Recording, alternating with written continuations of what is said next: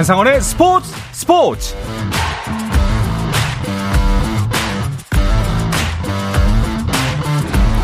스포츠가 있는 저녁 어떠신가요? 아나운서 한상원입니다.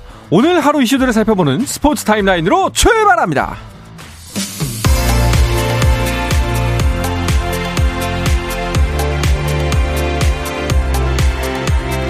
네, 프로배구 V리그 상황부터 보겠습니다. 여자부 7연승을 누리는 2위 현대건설이 7연패 중인 최하위 페퍼저축은행을 만났습니다. 만약 현대건설이 이 경기에서 승리를 거둔다면 올 시즌 처음으로 선두에 올라서게 되는데요. 이 경기 현재 3세트가 진행 중인데요. 현대건설이 세트스코어 2-0으로 앞서고 있습니다. 하지만 25-24 현재 듀스인 상태에서 현대건설이 거의 승리를 목전에 두고 있습니다. 남자부는 선두 우리카드가 삼성화재를 상대로 선두 굳히기에 나섰는데요. 4위 삼성화재는 우리카드를 잡으면 3위로 올라설 수 있기 때문에 물러설 수 없는 경기입니다. 이 경기 현재 역시 3세트가 진행 중입니다. 3세트는 우리카드가 17-13으로 넉점 앞서 있고요. 세트 스코어는 삼성화재가 2세트 먼저 앞서고 있습니다. 여자 배드민턴 세계 1위이자 아시안게임 2관왕 안세영과 혼합복식 세계 3위이자 남자 복식 6위인 서승재가 세계 배드민턴 연맹 올해 선수에 선정됐습니다. 미국 메이저리그 역대 최고 계약액을 기록한 오타니 쇼헤이가 계약 기간 받는 총액이 2천만 달러에 그치는 것으로 전해졌습니다. AP통신, 디 애슬레틱 등은 오타니의 연봉 지급 유예 내용을 구체적으로 보도했는데요. 현지 언론들은 오타니 쇼헤이가 LA 다저스와의 10년 계약 기간 중엔 2천만 달러만 받고 계약 기간이 끝나는 2034년부터 2043년까지 나머지 6억 8천만 달러를 지급받는다고 전했습니다. 토트넘의 주장 손흥민의 도움으로 골맛을 본 히샤를리숑과 우도기가 잉글랜드 프로축구 프리미어리그 16라운드 베스트 11에 이름을 올렸습니다. 하지만 한 골 두 개의 도움을 기록한 손흥민의 이름은 명단에서 빠졌습니다. 프로축구 수원FC를 4년간 이끌었던 김도균 감독이 자진 사퇴했습니다. 수원FC는 김도균 감독이 부산과의 승강 플레이오프를 끝으로 구단에 스스로 물러나겠다는 의사를 전했고 후임 사령탑을 선임하기 위해 인선 작업에 돌입하겠다고 밝혔습니다.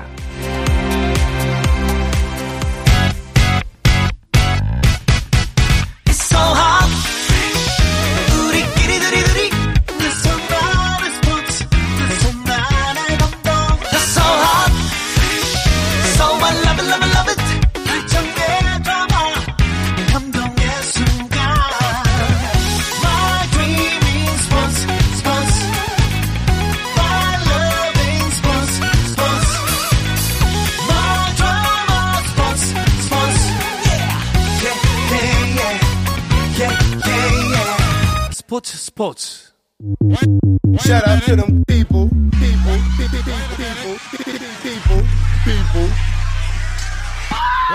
You could catch me.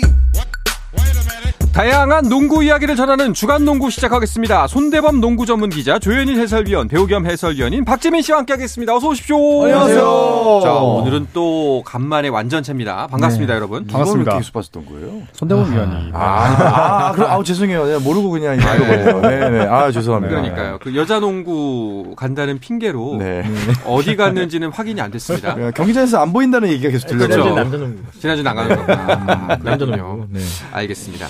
자, 주간 농구 오늘은 KBL 경기 상황부터 짚어볼까 합니다. 오늘은 무려 3경기나 열리고 있습니다. 조현일 위원이 정리해 주시죠. 네, KBL 평일 3경기는 귀합니다. 네, 오늘 아주 다 재밌는 경기가 펼쳐지고 있는데 삼성과 KT의 경기 삼성이 현재까지 75-71로 앞서고 있습니다. 네, 전반까지 밀렸는데 3쿼터를 27-23으로 앞섰고 4쿼터 출발도 상당히 좋은데 대열을 낚을 수 있을지 한번 지켜봐야 될 것 같고요. 네.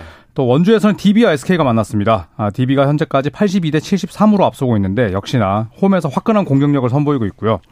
한국가스공사와 KCC의 경기도 현재까지는 2변이라면 2변입니다. 네, 부산 원정에서 가스공사가 현재까지 선전하면서 67-65 간발의 차이로 앞서 있습니다. 일단은 지금 원주 경기를 빼고는 다 약팀의 반전입니다. 일단은 원주, DB와 서울, SK 상위권에 있는 팀이기 때문에 눈길을 더 모으는 건 사실이에요. 네, 역시나 뭐 순위 경쟁이 좀 치열한 두 팀이기 때문에 뭐 DB는 선두를 지켜야 되고 SK는 또 2, 3위권에 들어가야 되기 때문에 이 경기를 절차 놓칠 수가 없는데 오늘 DB가 김종규 선수가 발목 부상 때문에 나오지 못했거든요. 그래서 접전이 예상이 됐었는데 이 가운데서 두경민 선수가 또 컴백을 해준 덕분에 DB는 내 외곽에서 그리고 잘 버티고 있습니다.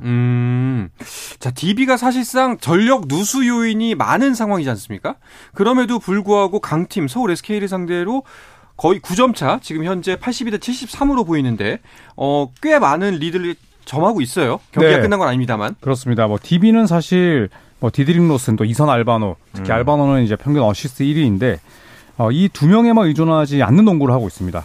국내 선수들의 활약도 좋고 또 박인웅 선수, 김영현 선수, 최승우까지 벤치에 출전한 선수의 활약도 워낙 훌륭한데 한두 명 빠졌다고 해서 흔들릴 DB가 아니고요. 오늘도 김종규 선수가 빠졌음에도 불구하고 또 제공권 우위를 점하면서 현재까지 여유 있게 앞서 있습니다. 네, 자 이선 알바노 말씀하셨는데 이번 알바노의 활약이 대단합니다. 네, 지금 현재 어시스트 전체 1위예요. 7.8개 어시스트를 기록하고 있는데 사실 그 동안의 KBL에서 이 어시스트는 이 국내 선수들의 전유물처럼 여겨졌거든요. 그렇죠. 하지만 이 알바노 선수 같은 경우는 본인 득점뿐만 아니라 어시스트에서도 굉장히 또 팀 플레이를 잘 펼치면서 또 팀 분위기를 잘 끌어주고 있습니다.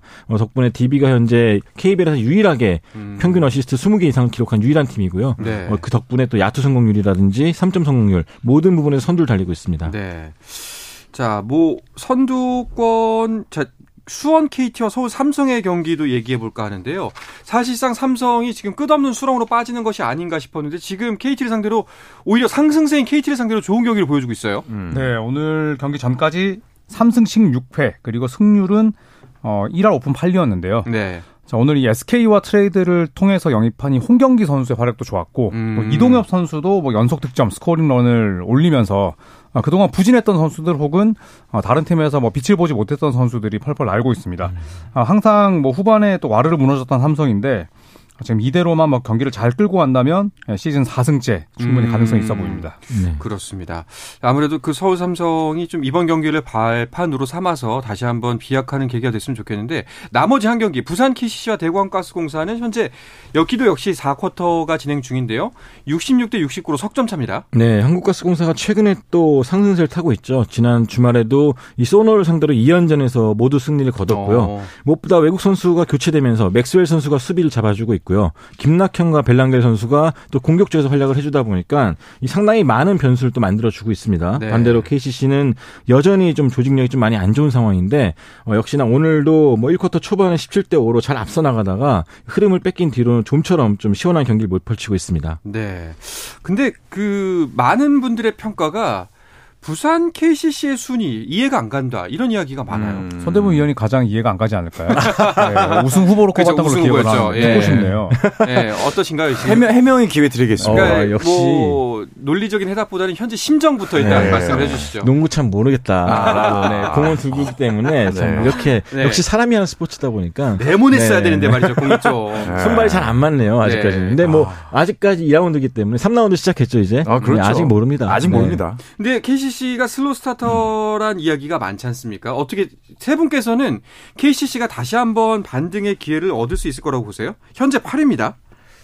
사실 저는 그렇게 낙관적으로 보진 않습니다. 왜냐하면 이 팀의 재능 자체가 좀 골밑에 많이 몰려 있고, 그리고 또 팀을 좀 아우를 수 있는 그런 포인트 가드, 플레이메이커 이런 선수들이 필요한데 좀 그게 부족하지 않나 싶고, 그쵸. 또 이승현, 라거나 선수처럼 전성기 때 워낙 대단했던 선수들이 지금 노쇠화가 좀 심각하거든요. 네, 그래서 반등할 만한 계기는 좀 찾기 어렵지 않을까 이런 생각이 드는데요. 박재민 의원 어떠세요?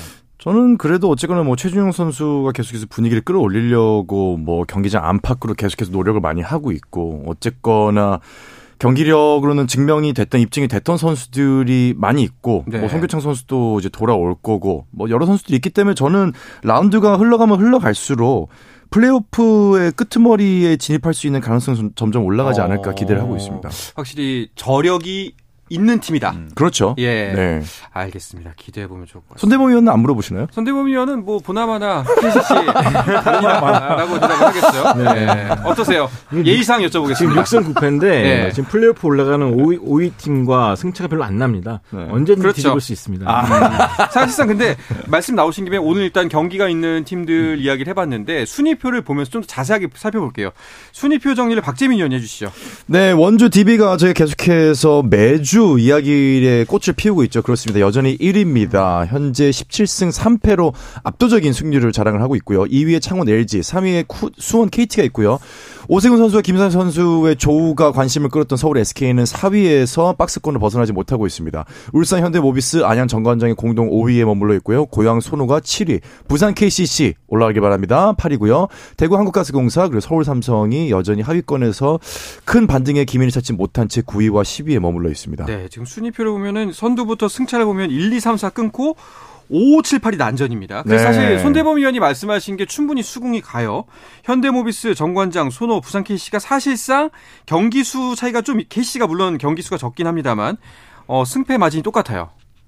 그렇죠. 사실 경기수가 적다는 것도 KCC에게는 기회가 충분히 될 수 있고 그렇죠. 또 고양 선호는 4연승으로 잘 나갔다가 또 가스공사한테 2연패 늪에 빠졌거든요. 네. 여기에다가 또 뭐 현대모비스도 좀처럼 긴 연승이었고 정관장은 현재 7연패 뭐 분위기가 가장 또 나쁘다 보니까 뭐 중위권 싸움은 뭐 혼전 그 자체고 연승을 치고 나가는 팀들이 또 금세 순위를 끌어올릴 수 있는 상황이죠. 그렇습니다.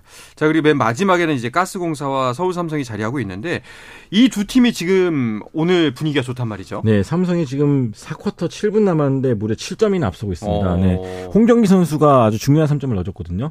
원정 경기에서 홍경기 선수가 잘해주고 있다는 참 놀라운 부분인데 일단 원정 21연패 중이에요. 그래가지고 이 연패를 끊을 수 있을지 기대됩니다. 네. 그렇죠. 굉장히 의미가 있는 의미가 있는 부분인데 거의 뭐 두 시즌에 걸쳐서 지금 네. 뭐 성적을 못 올리고 있는데 오늘 좀 승수 올렸으면 좋겠습니다. 그렇습니다. 자, 그리고 KCC와 가스공사의 경기 역시 4쿼터 진행 중인데요.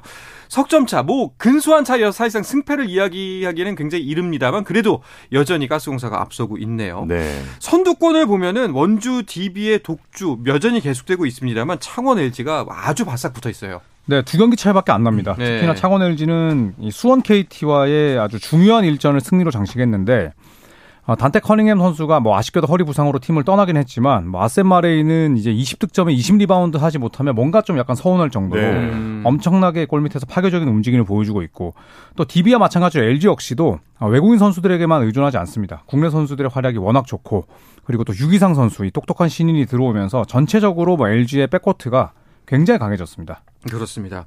그리고 이 2위 LG를 쫓고 있는 두 팀 수원 KT와 서울 SK가 오늘 경기를 갖고 있는데 이 두 팀 여기서 만약에 삼성과 가스공사에게 패한다면은 잡힌다면 예 잡힌다면은 경기 또 이제 선두권 대결 재밌어지죠. 그렇죠. 서울 SK가 뭐 근소한 차이로 지금 2위와 3위를 쫓고 있기 때문에 네. 뭐 순위 그러니까 1, 2, 3, 4위까지의 박스권에 지금 이 대열이 굉장히 오랫동안 유지가 됐거든요. 이게 순식간에 지금 바뀔 수가 있는 가능성이 오늘 두 경기에서 나올 수가 있습니다. 그렇습니다. 이렇게 되면 1, 2위 끊고 또 3, 4위가 되는 거죠. 네. 그렇죠. 예. 알겠습니다. 이게 순위 경쟁이 이렇게 딱 분야별로 재밌게 펼쳐지다 보니까 이번 프로농구 흥행 괜찮다면서요. 네. 뭐 지난해보다 관중과 입장 수입 모두 증가했다고 합니다. 예. 11일 날 KBL이 이제 2라운드까지 마친 다음에 발표를 했었는데 관중은 지난 시즌 대비 23%, 입장 수익은 34%가 증가했습니다. 뭐 평균 관중도 LG와 DB, 부산 KCC, 서울 SK 역시 성적이 좋은 팀들이 좀 눈에 띄게 증가를 했고요. 네. KCC는 역시 부산 시장으로 옮긴 것이 많은 팬들도 끌어모으는 원동력이 됐습니다. 23%면 꽤 큰 거 아닌가요? 그렇죠. 예. 그렇죠. 사실 뭐 아시안 게임에서 또 우리 남녀 대표팀이 좀 부진해서 사실 걱정을 했었는데 다행히 뭐 프로농구가 더 또 재미있는 경기 내용을 보이다 보니까 직접 경기장을 찾는 팬도 늘었고 자연스럽게 입장 수익도 늘었습니다. 그렇습니다. 이 재미있는 순위 경쟁 계속해서 선수들은 괴롭겠지만 계속 돼가지고 끝까지 한번 이번 프로농구 흥행 돌풍을 이어갔으면 좋겠습니다. 네. 자, 여자 프로농구도 판도를 짚어보죠. 손대범 기자가 정리해 주시죠. 네, 여자 프로농구도 이제 3라운드에 막 돌입을 했습니다. 네. 뭐 현재 선두에는 우리은행이 또 10승 1패로 선두를 달리고 있고요. KB스타스가 9승 1패, 그리고 하나원큐가 이번 시즌 대박을 치고 있죠. 5승 6패로 굉장히 오랜만에 단독 3위 올라와 있습니다. 또 삼성생명이 4승 6패, 그리고 현재 BNK썸이 3승 8패로 5위, 신한은행 S버드가 1승 10패로 최하위 머물러 있는데 이 구단 역사상 첫 11경기 기준 최악의 승률을 기록하고 있습니다. 그렇군요. 여자 농구 취재를 요즘 손대범 기자 주로 하시지 않습니까? 중계도 하시고. 네. 눈에 띌 만한 사실이 있다면 뭐가 있을까요?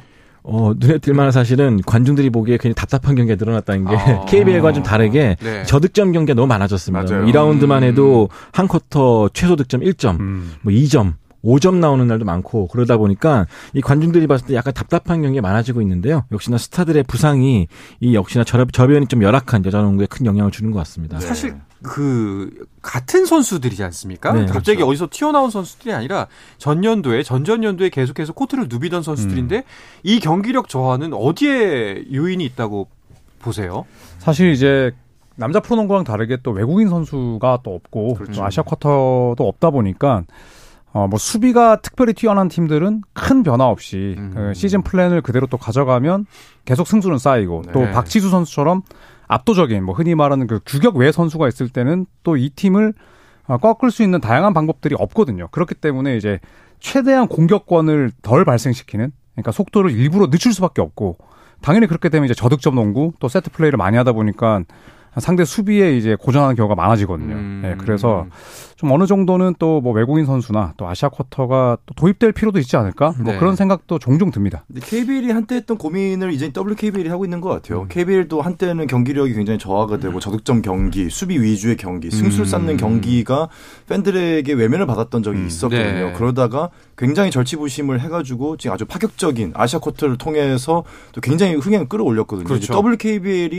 KBL이 겪었던 그 고민을 지금 하고 있다는 느낌이 좀 있어서 뭐 전철을 밟지 않고 보다 빠르게 뭐 이제 해결책을 좀 강구하는 게 필요한 시점이 아닌가 싶습니다. 네, 뭐 그리고 제 개인적인 생각입니다만 물론 여러 가지 제도적 보완도 필요하겠지만 무엇보다 일단 선수들과 팀의 각성이 가장 우선되어야 되지 않을까 싶습니다.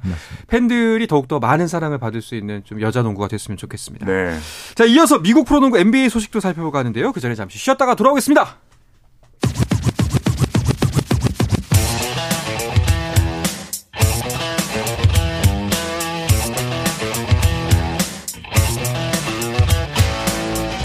삶이 살아있는 시간 한상원의 스포츠. 네, 한 주간 농구 이슈들을 짚어보는 주간 농구 듣고 계십니다. 손대범 농구 전문기자, 조현일 해설위원, 배우 겸 해설위원인 박재민 씨와 함께하고 있습니다. 지난 한 주간 NBA에서는요 인시즌 토너먼트가 큰 화제를 모았습니다. 그렇습니다. NBA 인시즌 토너먼트 뭐 흔히 말하는 이제 FA컵 같은 제도인데 이번에 NBA가 새롭게 채택한 그런 이 대회입니다. 초대 대회에서 레이커스가 처음으로 우승을 차지했고요. 예. 그리고 인시즌 토너먼트 MVP도 있습니다. 자, 이거는 이제 한 경기뿐만 아니라 이제 전 경기를 통틀어서 네, 이렇게 집계를 하는 건데 르브론 제임스가 네. 또 하나의 MVP 트로피를 추가하게 됐습니다. 르브론은 공로상 받아야 될 나이에 인시즌 MVP를 받네요. 네, 최초로 이제 열린 대회 MVP가 됐기 때문에 한간에서는 역대 최연소 MVP라는 말도 나오고 있습니다. 네. 맞네요. 자, 그렇습니다. 맞네요. 자, 이번 시즌 처음 도입된 대회인데 일단은 그 현재 시즌 순위에도 반영이 되고 그리고 우승 상금이 어마어마하다고 들었어요. 네, 뭐 결승전을 제외하고는 모든 것들이 저 정규 시즌 기록에도 반영이 되고 네. 또 우승팀 레이커스에게는 이제 1인당 50만 달러, 또 우리나라 돈은 6억 5천만 원씩의 또 상금이 들어갔습니다. 1인당요. 네. 그렇죠. 모든 선수에게. 네. 그리고 열심히 해서 준우승을 거둔 인디애나 페이서스도 선수당 20만 달러씩 들어갔습니다. 20만 달러. 네. 네. 야, 그러니까 근데 사실 인신 토너먼트 진행했을 때 설마 손대범 기자가 평소 응원하던 레이커스 그리고 박재민 위원이 응원하던 인디애나가 결승에서 붙을 거라고는 생각 못했잖아요. 진짜 재밌는 거죠 사실. 네. 뭐 레이커스 같은 경우에는 특히 이제 르브론 제임스가 노장이다 보니까 이런 인시즌 토너먼트에 신경을 쓸까? 물론 뭐 정규 시즌에 포함되긴 하지만 괜히 뭐 수요일과 토요일에 더 많은 에너지를 쏟을까 이런 의구심이 있었고 인디애나 페이서스는 사실 시즌 초반부터 굉장히 신선한 돌풍을 일으켰지만. 또 괜히 뭐 인시즌 토너먼트가 열리는 수요일 토요일에 또 힘이 들어가서 뭐 자칫 좀 경기를 그르치지 않을까 했는데 그렇죠. 페이서스의 젊음과 레이커스의 이 노련미가 네. 제대로 맞붙었습니다. 네. 그런데 결국 결과는 르브론이 르브론했다로 끝나버렸습니다. 네. 르브론은 대단한 것 같아요. 예. 이게 지난 시즌에는 사실 에이징 커브가 급격하게 나타난다는 느낌을 가지고 있었는데 이번 시즌은 최근에 봤던 5년 시즌 5시즌 중에서는 아마 가장 페이스가 빠르고 네. 가장 공격력과 수비에서도 적극적으로 참여를 하는 등 아, 이 선수는 정말 무슨 비법이 있나? 네, 저희가 아마 뭐 생물학적으로 연구가 들어가 봐야 되지 않을까 싶을 정도로 대단한 능력을 보여주고 있습니다. 그러니까요. 숫자로도 일단 어마어마합니다. 네, 인시즌 토너먼트 봤을 땐 26.4득점, 8리바운드, 7어시스트, 또 3점 성공률도 60.6%로 굉장히 높은 모습 보여줬고요. 특히나 이 결승전에서는 사실 3점슛이 정말 안 들어가거든요. 네. 레이커스가 대신에 르브론 제임스 특유의 그런 하드웨어를 앞세운 안쪽 돌파, 안쪽 공략이 잘 먹혀들었고, 또 르브론 제임스뿐만 아니라 앤서니 데이비스가 또 41득점에 리바운드 20개를 잡아내면서 인디애나도 취약한 골밑을 공략을 했습니다. 아니, 이게 그 나이가 많은데 하드웨어로 밀어붙이는 거는 복싱의 조지 포먼 이후에 없었던 일이거든요. 네. 조지 포먼. 예. 야, 조지 포먼 얘기 나오는 순간 지금 정말 20, 30대 분들은 아마 모르실 거예요. 그렇죠. 모르시죠. 네. 네. 정말 죄송합니다. 20, 30대 분들. 예. 그러니까 르브론 제임스가 대단한 게 뭐 말씀대로 사실 나이를 먹었을 때 스피드를 잃는 것보다 파워를 잃어버린 경우가 더 많은데. 그렇죠. 르브론 제임스는 뭐 본인의 운동 능력도 사실 뭐 20대와 비교해서 크게 차이도 나질 않아요. 물리적 높이 자체는. 뭐 스피드는 많이 느려졌지만. 예, 그런데 또 이렇게 인시즌 토너먼트 같은 이런 새로운 대회를 또 르브론 같은 슈퍼스타가 열심히 임하면 사실 팬들, 리그 NBA 사무국들의 그렇죠. 예, 사실 반색할 수밖에 없거든요. 네. 저는 그래서 베테랑의 모범을 보여줬다고 생각을 합니다. 네, 맞습니다. 스스로 이제 트로피의 가치를 끌어올렸죠. 이야, 대단합니다. 자, 이렇게 한 가지 이벤트가 끝나면 이제 포지션별로 각 자, 가장 뛰어난 활약을 했던 선수들을 선정합니다. 네. NBA 사무국 인시즌 토너먼트 베스트 팀 발표가 나왔죠? 네, 아, 이게 대단하네요. 뭐 르브론 제임스와 이제 앤서니 데이비스가 같이 올랐고요. 네. 인디애나 페이서스는 이번 토너먼트에서 거의 뭐 결점 없는 경기 운영을 보여줬던 네. 타이리스 할리버튼, 그리고 피닉스 선즈의 헤빈 듀란트, 밀워키 벅스의 야니스 아테토쿤보 이렇게 5명의 선수가 베스트 5에 올랐습니다. 이 5명 중에 4명은 명예 전당이 확실시 되는 선수들입니다. 근데 거기에 지금 20대 중반에 타이리스 할리버튼이 이 정말 대단한 선수들과 함께 이름을 올렸다. 네. 그러니까 계속해서 미국 현지 해설위원들이 얘기하고 있는 게 새로운 시대를 우리가 지금 현장에서 목격을 하고 있다라는 표현을 쓰고 있죠. 새로운 별이 떠오르고 있다. 네. 자, 르브론 얘기를 조금만 더 이어가자면은 또 한 가지 기쁜 소식이 르브론에게 있는 게 네. 아들이 데뷔를 했어요. 네, 그렇습니다. 이 아들이 이제 USC 대학을 다니고 있는데 심정지 때문에 쓰러졌었죠. 맞아요. 네, 그런데 이제 치료를 받고 무난하게 데뷔전을 치렀습니다. 뭐 득점을 많이 올리지는 못했지만 그래도 가벼운 몸놀림을 보여줬고요. 사실 이 르브론 제임스가 바로 인시즌 토너먼트 결승 끝나자마자 또 아들의 경기를 보러 갔어요. 예, 그래서 아들의 또 플레이를 이 본인의 핸드폰으로 담는 장면이 나왔었는데 16분 뛰면서 3점 1개 포함해서 4득점, 리바운드 3개, 어시스트와 스틸 2개, 블락 하나. 기록지를 예, 네. 굉장히 다양하게 채우면서 아, 그렇죠. 르브론의 아들이구나 이런 생각을 들게 했습니다. 뭐 사실 지금 보여진 숫자만으로는 이름값에 비해서 그렇게 빛이 나는 건 아닙니다. 솔직히. 네, 그런데 그렇죠. 과연 르브론이 진짜 아들하고 뛸 수가 있을까요? 일단은 뭐 1, 2년만 기다리면 되기 때문에 뭐 뽑는 건 어쨌든 구단들 마음이겠지만 불가능한 일도 아니라고 생각합니다.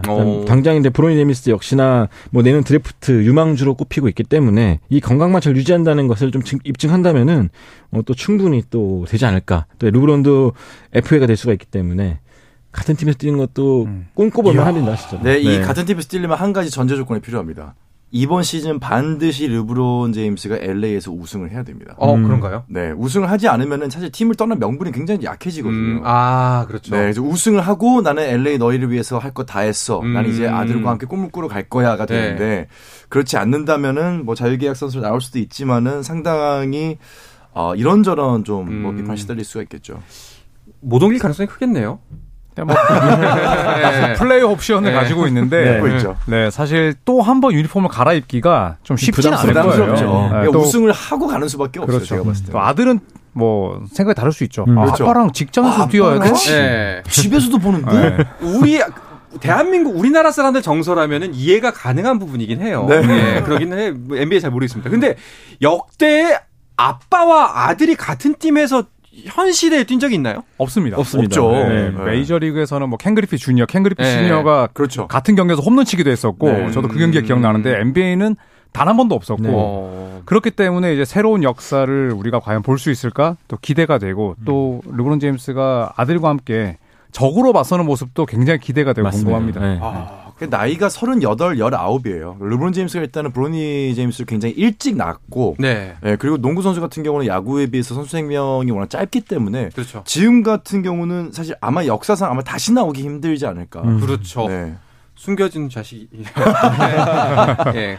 진짜 나오기 힘든 대기록을 목전에 두고 있는 것 같습니다. 네, 맞습니다. 자, 그 대학농구에서 뛰고 있는 르브론 제임스의 아들 이야기를 했는데, 그 미국 대학농구 하면 우리나라 여준석 선수 생각이 납니다. 네. 얼마 전에는 선발로 나왔어요. 네, 현재 곤자가 대학교에서 이제 좀 한창 시즌을 치르고 있는데, 얼마 전 6일이었죠. 아칸소 파인블러프 대학과의 경기에서 주전으로 나왔습니다. 뭐 그 당시에 곤자가는 111대 71로 승리를 거뒀고, 이 여준석 선수 같은 경우는 16분 동안 10득점 4리 바운드를 기록했는데요.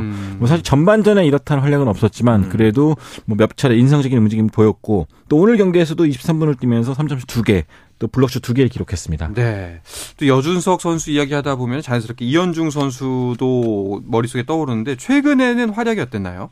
네, 최근에 활약 괜찮습니다. 감독이 바뀌고 나서 뭐 출전 시간도 조금씩 늘고 있는데, 특히나 뭐 직전 경기에서는 야투율 100%, 예, 특히 또 본인의 강점인 3점을 펑펑 꽂고 있습니다. 그래서 이제 호주 언론에서도 뭐 언제든지 10득점 이상이 가능하다, 이런 평가를 내리고 있는데, 사실 이현중 선수도 뭐 물론 산타크루즈 워리어스 뛰긴 했지만, 본인이 이제 제대로 된 연봉과 역할을 받고 뛰는 사실상의 첫 해거든요. 네. 네, 그렇기 때문에 이현중 선수의 A리그, 이 호주 리그에 대한 적응은 뭐 순조롭다 볼 수 있습니다. 네.